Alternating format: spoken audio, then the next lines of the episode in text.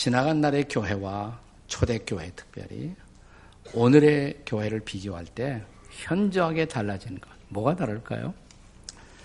저는 그 달라진 것 중에 하나가 어, 교회 회원권에 취득하는 방법입니다. 지금 대부분의 교회들이 저희 교회를 포함해서 다 교회 등록서만 제출하면 누구나 다 쉽게 그 교회의 교인이 될 수가 있습니다. 근데 옛날 안 그랬거든요. 초대교회 안 그랬습니다. 청교도 시대에도 안 그랬습니다. 초대교회나 청교도 시대에는 제일 중요한 것이 뭐냐면 이 사람이 정말 회심했나 회심 여부를 철저하게 점검했어요.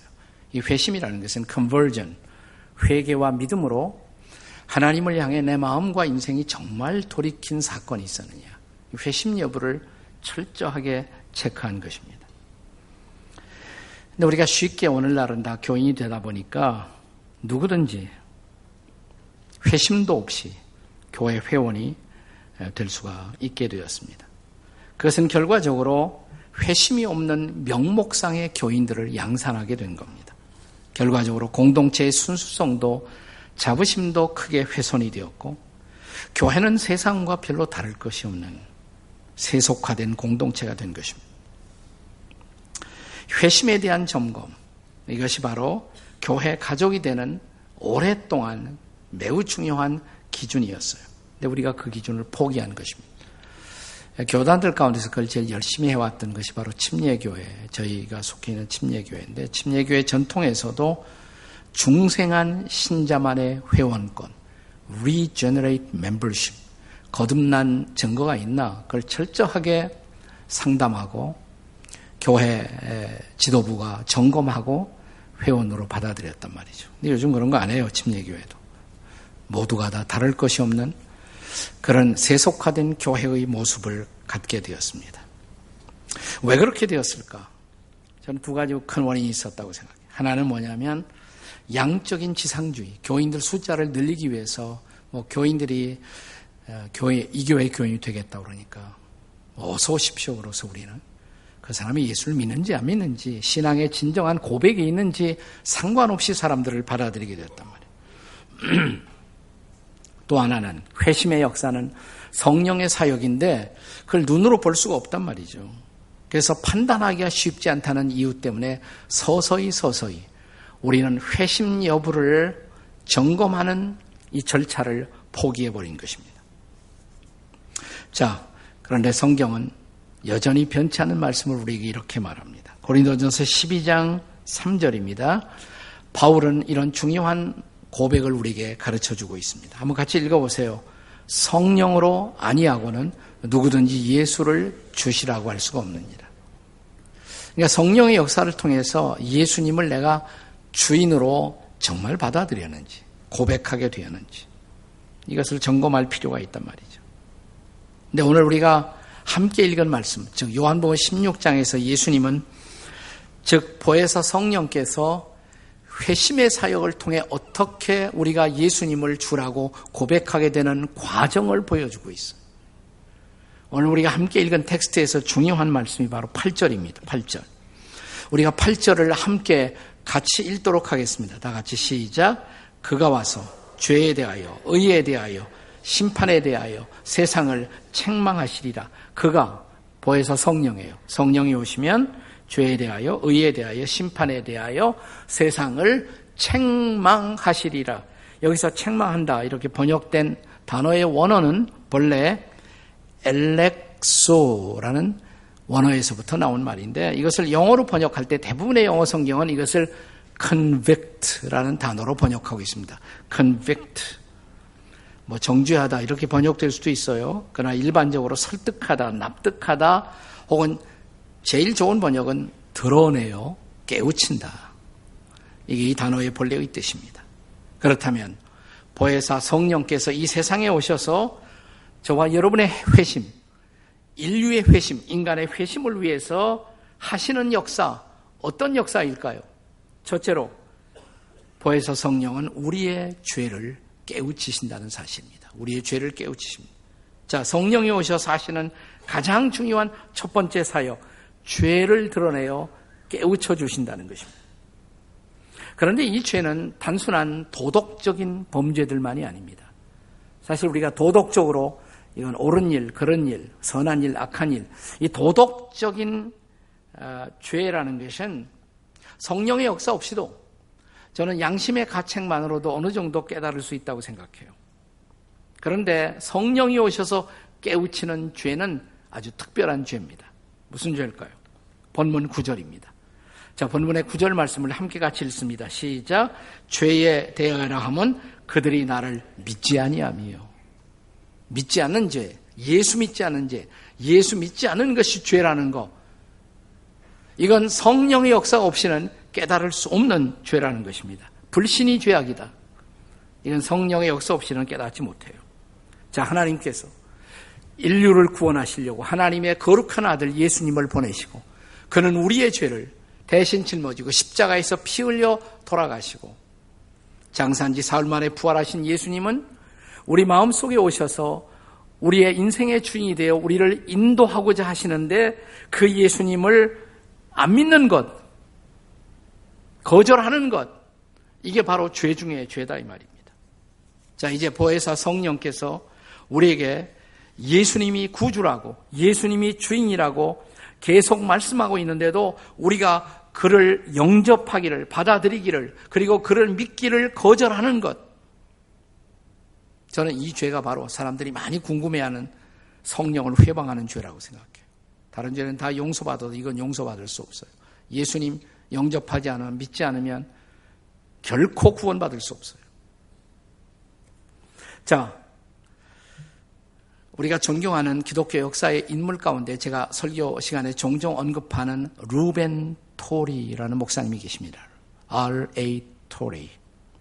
이분은 우리 한국하고도 간접적으로 관련이 있는데 저 어, 태백의 예수원에 에, 한참 선교하시다 지금 고인이 된 알처 토레이 대천덕 신부님이라고 계세요. 성공의 성공의 신부님인데 그분의 할아버지가 바로 루벤 토리 이분입니다. 할아버지. 할아버지는 더 유명해요.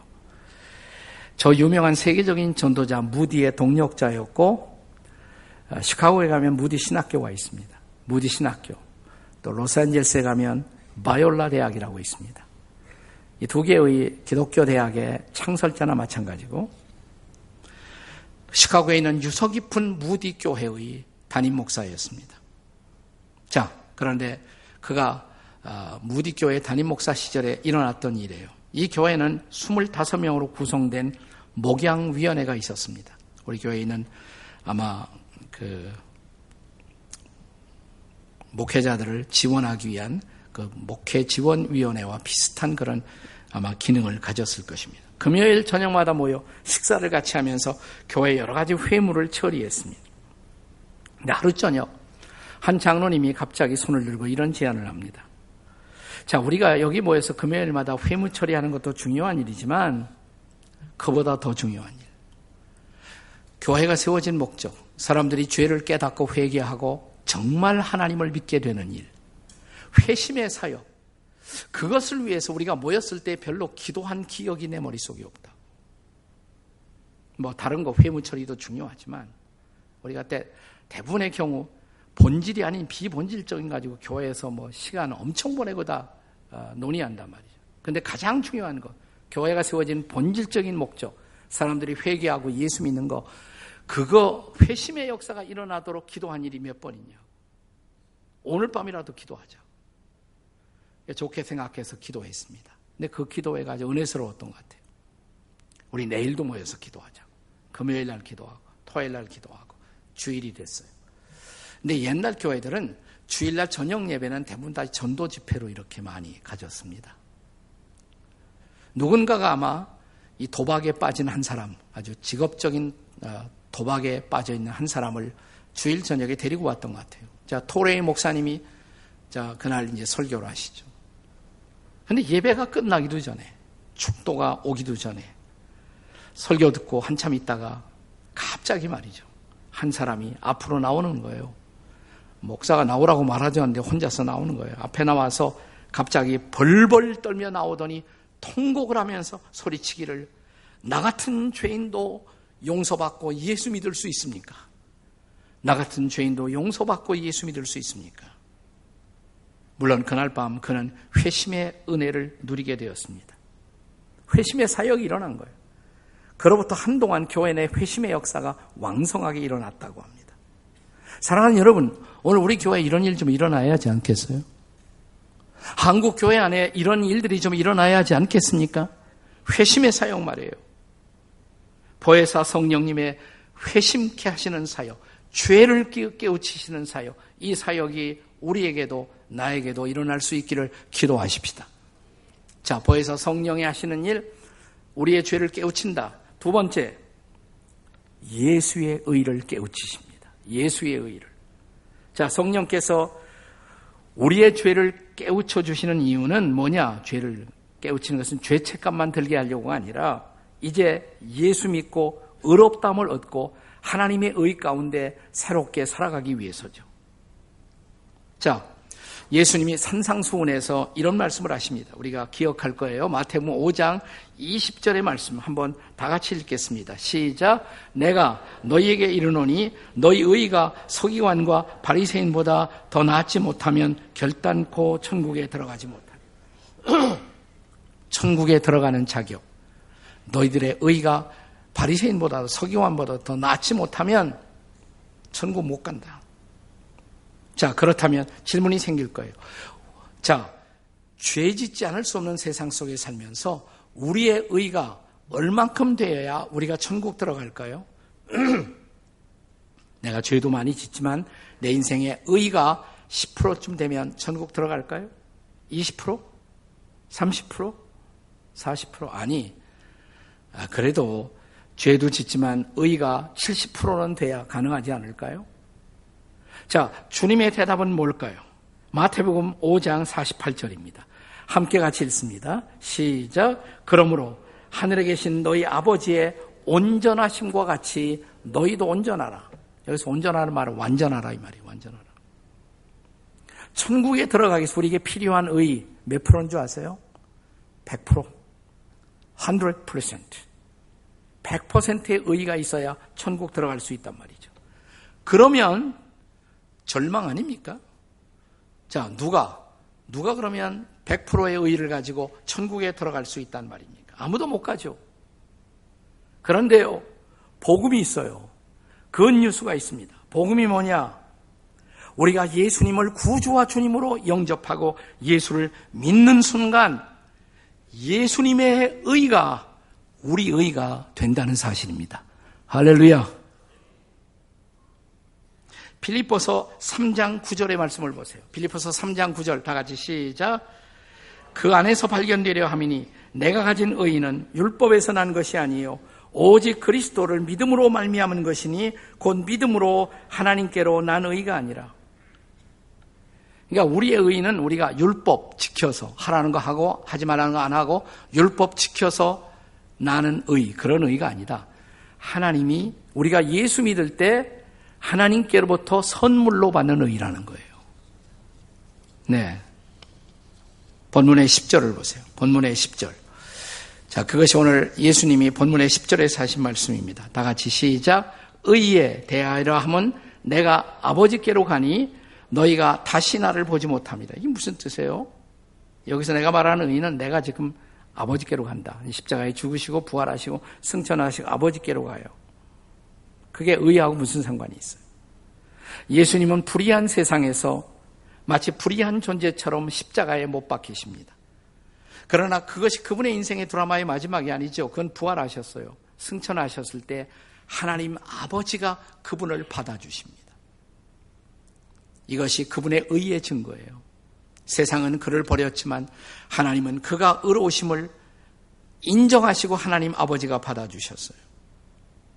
자, 그런데 바로 그 의로우신 예수를 믿는 순간 우리도 예수를 믿는 우리도 의롭다함을 받습니다. 믿으십니까, 여러분? 신학에서는 교리에서는 이것을 그분의 의, 예수님의 의가 우리에게 전가되었다, transfer 되었다 이렇게 말합니다. 이걸 기독교 교리에서는 칭의의 교리 이렇게 말합니다. 칭의, 의롭다, 칭함을 받는다. 우리가 의롭다는 존재가 되었단 말이야. 의롭다고 칭함을 받는다. justification by faith. 믿음으로만 의롭다 함을 얻는다. 예수님 때문에. 종교개혁이 이것 때문에 일어났어요. 그 무엇으로도 의롭담을 받을 수 없었던 우리가 예수를 믿음으로 의롭다고 칭함을 받는 것. 내 행위와 상관없이 말이죠. 놀라운 일이죠. 자, 로마서 3장 24절의 말씀을 기억하십니까? 같이 한번 읽어보세요. 로마서 3장, 3장 24절 시작. 그러므로 예수 안에 있는 속량으로 말미암아 하나님의 은혜로 값 없이 의롭다함을 얻은 자가 되었느니라. 값 없이 대가 없이 의롭다함을 얻었어요. 여기가 은혜죠. 하나님의 은혜예요. 이것이 놀라운 은혜예요. 자, 이런 구속사적인 은혜, 은혜를 증거하는 한문 글자 하나가 있습니다. 이게 성령의 영감을 통해서 만들어지는 한문 글자 같아요. 의라는 단어. 우리가 계속 지금 의의 문제를 얘기하고 있는데 의자를 잘 보시면 자, 중국의 크리스천들은 의자를 이렇게 해석해요.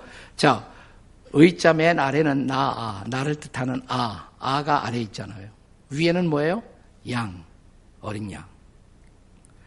진정한 의는 뭐냐? 우리에는 의가 없어요. 다 죄밖에 없어요.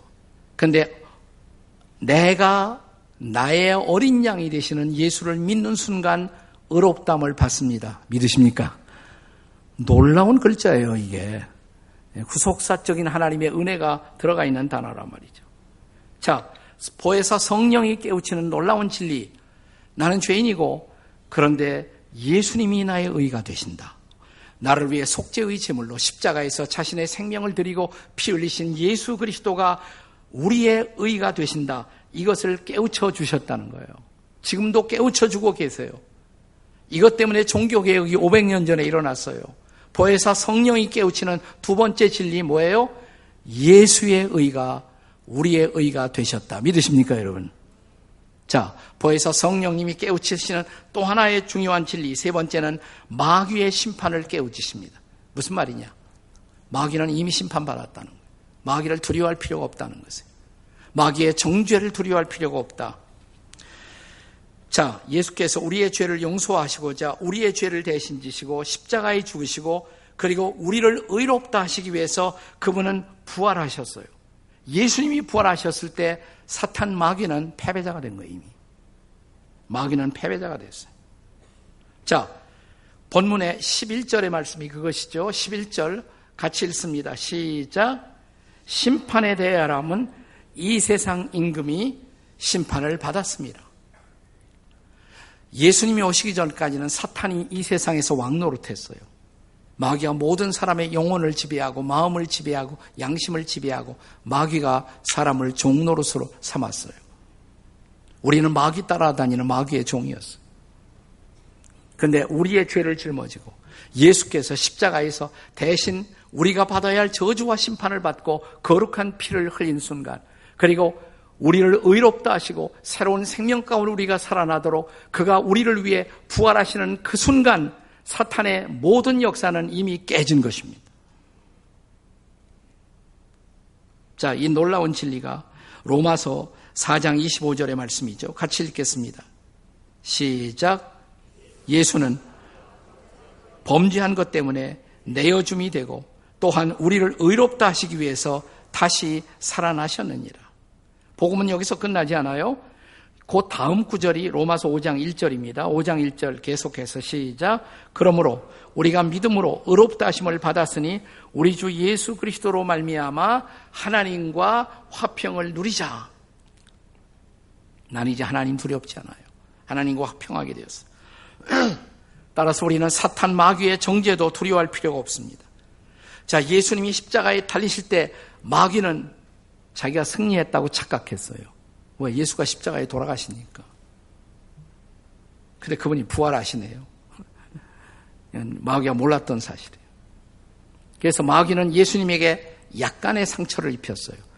그러나 그분의 부활은 사탄을 괴멸시켰습니다. 사탄의 인류를 종노릇하고 사람을 지옥으로 보내려던 사탄의 모든 계획은 산산조각으로 깨지고 마는 것이에요.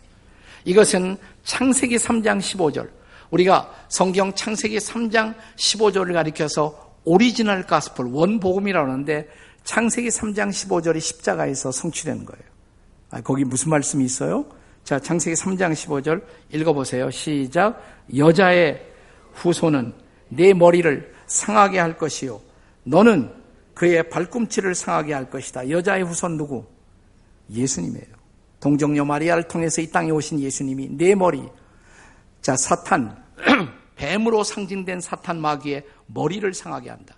결정적이죠. 머리가 상했으니까. 물론 너는 즉 뱀은 뱀으로 상징된 사탄 마귀는 그분의 발꿈치를 약간 상하게 했어요. 십자가에 돌아가시는 과정이 있었으니까. 그분의 부활로 인류는 죄를 사함받고 구원받고 의롭다함을 받고 하나님 앞에 나올 수 있는 길이 활짝 열렸습니다. 할렐루야! 이게 복음이에요. 이것이 복음이에요. 로마서 8장 1절 2절에서 바울은 이 위대한 약속의 성취를 이렇게 증언합니다. 같이 읽습니다. 시작. 그러므로 이제 그리스도 예수 안에 있는 자에게는 결코 정죄함이 없나니 2절. 이는 그리스도 예수 안에 있는 생명의 성령의 법이 죄와 사망의 법에서 너를 해방하였습니다. 아멘. 성령께서 우리를 자유인이 되게 하셨어요. 죄에서 우리를 해방하셨어요. 우리는 죄 용서받고 의롭다움을 받고 새 인생을 살게 되었어요. 우리는 더 이상 마귀의 종로를 탈 필요가 없어요. 이제는 성령의 인도만 따라가면 돼요. 자, 로마서 8장 14절입니다. 같이 읽습니다. 시작. 무릇 하나님의 영으로 인도함을 받는 사람은 하나님의 아들이라. 이제부터 하나님의 영의 인도만 받으면 돼요. 다음 절 15절 로마서 8장 15절 시작 너희는 다시 무서워하는 종의 영을 받지 아니하고 양자의 영을 받았으므로 우리가 아빠 아버지라 부르니 이제는 하나님 안 무서워요. 하나님은 내 아버지예요. 또 마귀를 두려워할 필요도 없어요. 성령이 나를 인도하니까. 16절입니다. 다 같이 읽습니다. 로마서 8장 16절 시작. 성령이 친히 우리 영으로 더불어 우리가 하나님의 자녀인 것을 증언하시나니 그런데 이 놀라운 사건을 미리 내다보시며 오늘 본문에서 예수님이 이 땅에 계셨을 때 우리에게 주신 말씀 그것이 본문의 13절이에요. 자, 13절 함께 읽겠습니다. 시작. 그러나 진리의 성령이 오시면 그가 너희를 모든 진리 가운데로 인도하시리니 그가 스스로 말하지 않고 오직 들은 것을 말하며 장래일을 너에게 알리시리라.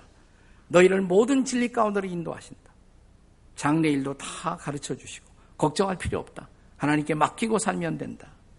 회심의 증거가 뭐예요? 우리가 회심했다. 증거가 뭡니까? 이제 내 마음대로 살지 않고 성령의 인도를 사모하며 산다는 것입니다. 하나님의 자녀가 되었기에 하나님의 영의 인도를 따라 사는 것입니다.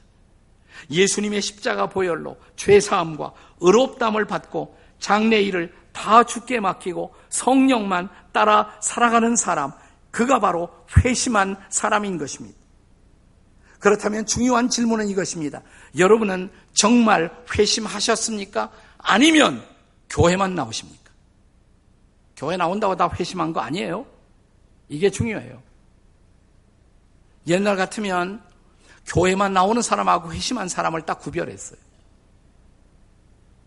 회심의 증거가 없으면 교회 회원으로 받아주지 않았단 말이죠. 회심하셨습니까? 이 중요한 것. 자, 초대교회 아주 극적으로 회심한 한 사람을 소개하려고 합니다. 우리나라 초대교회, 한국 초대교회, 거목이고, 평양 대붕운동의 주역이고, 3.1절 33인 중에 한 사람이었던 길선주 목사님. 그분은 친구에게 전도를 맨 처음 받았어요. 자기 친구가 김종섭이라는 친구가 먼저 예수 믿었어요. 예수 믿고 그에게 선물을 줬는데 그 선물이 뭐냐면 방금 번역돼 나온 철로 역정. 우리 교회 철로 역정 저기 있잖아요. 가평에. 네, 철로 역정을 책을 선물로 줬어요. 그 읽고 고민을 시작합니다.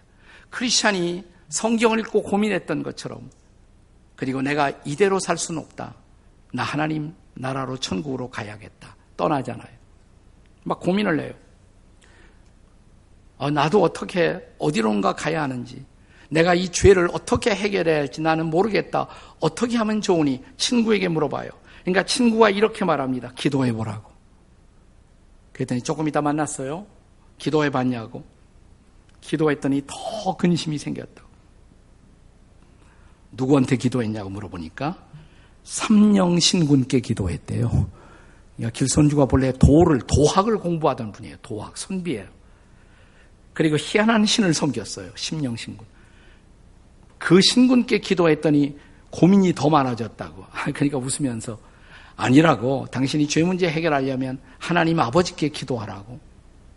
제일 높으신 분은 하나님 아버지라고 천지를 만드신. 그러니까 하는 소리가 길선주가 인간이 어떻게 하나님을 아버지라고 부를 수가 있느냐 이렇게 묻습니다. 그러니까 친구가 그러면 하나님 아버지 잠깐 빼고 제일 높은 분이니까 그 우리말에서는 상제니까 상제님 이렇게 한번 기도해 보라고. 그래서 길선주가 기도를 시작합니다. 가을 깊은 밤 엎드려 이렇게 기도합니다. 상제님, 예수님이 정말 내 구주라는 것을 확실하다면 제 마음으로 깨닫게 해 주시옵소서. 그때 갑자기 공중에서 소리가 들리더래요. 길선주야, 길선주야, 길선주야 세 번. 갑자기 두려움과 떨림이 시작됩니다. 머리를 들지 못하고 엎드립니다. 그리고 계속해서 입술에서 자기도 모르는 기도가 나왔어요. 사랑하는 하나님 아버지. 자기는 그렇게 기도 안 하겠다고 그랬는데, 사랑하는 하나님 아버지시여, 저의 죄를 용서해 주시고, 저를 구원해 주시옵소서, 저를 살려 주옵소서. 통곡이 쏟아져요. 몸이 불덩이처럼 뜨거워지기 시작합니다. 그리고 밤이 지나가요. 새벽에 마음에 놀라운 평화가 임하기 시작합니다. 보혜사 성령께서 임하신 거예요. 그가 상제님으로 기도를 시작했지만 성령님은 그의 입술을 움직여 그로 하여금 하나님 아버지를 부르게 만들었어요. 하나님을 아버지로 믿고 의지하며 부르는 순간 아버지가 찾아오시고 그의 마음의 모든 죄를 십자가에서 감당하신 것을 알게 해주시고 그 마음 속에 임한 놀라운 평화, 그가 인생의 새로운 날, 회심의 첫날을 맞이하는 순간이었습니다. 한국 기독교 역사에 한 획을 그을 위대한 지도자가 탄생하는 새벽이었습니다. 여러분, 회심의 체험은 사람마다 조금씩 다를 수가 있어요. 그러나 중요한 것은 죄를 회개하고 예수님만이 내 구주라는 것을 깨닫고 하나님 아버지를 믿고 하나님 아버지 앞에 돌아오는 것. 이것이 바로 회심의 본질인 것입니다. 그렇다면 정말 중요한 질문 다시 한번 당신은 회심하셨습니까? 기도하시겠습니다.